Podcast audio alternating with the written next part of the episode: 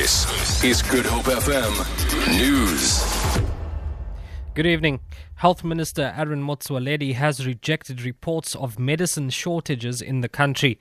This is despite statements by pharmaceuticals companies that they are battling to keep up with demands for certain medicines.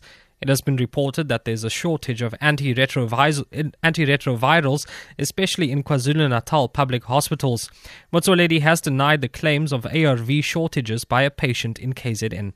Now, when I said what we found out was even more disturbing is because this patient does not even attend clinic at Esikolweni where the interview was conducted. She's attending it at Kalusa Clinic.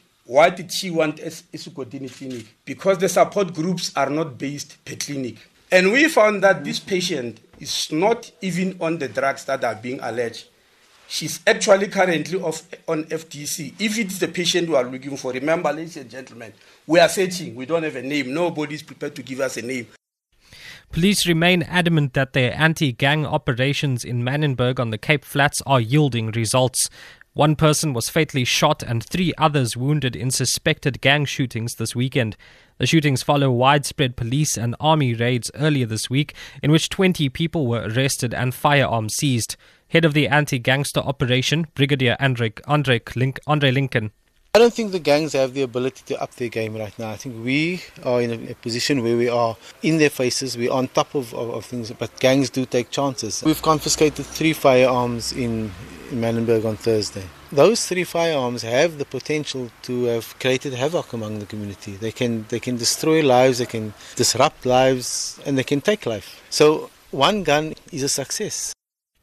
Two fishermen are, are missing after dense fog left several boats in distress at Lambert's Bay on the Cape West Coast. National Sea Rescue Institute spokesperson Craig Lambinon says rescuers have found a capsized vessel with two fishermen clinging to the upturned hull. It is feared that the two other crew, the crew felt the two crew fell asleep and drowned. Lambinon says the boat had no life jackets and no emergency equipment to raise the alarm. The NSRI also rescued the two-man crew of another boat.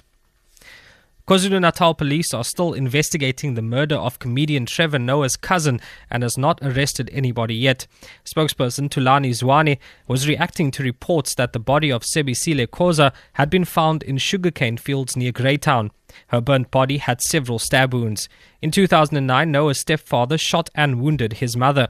The latest incident comes just months after Noah landed the job as the new host of Comedy Central's The Daily Show in America.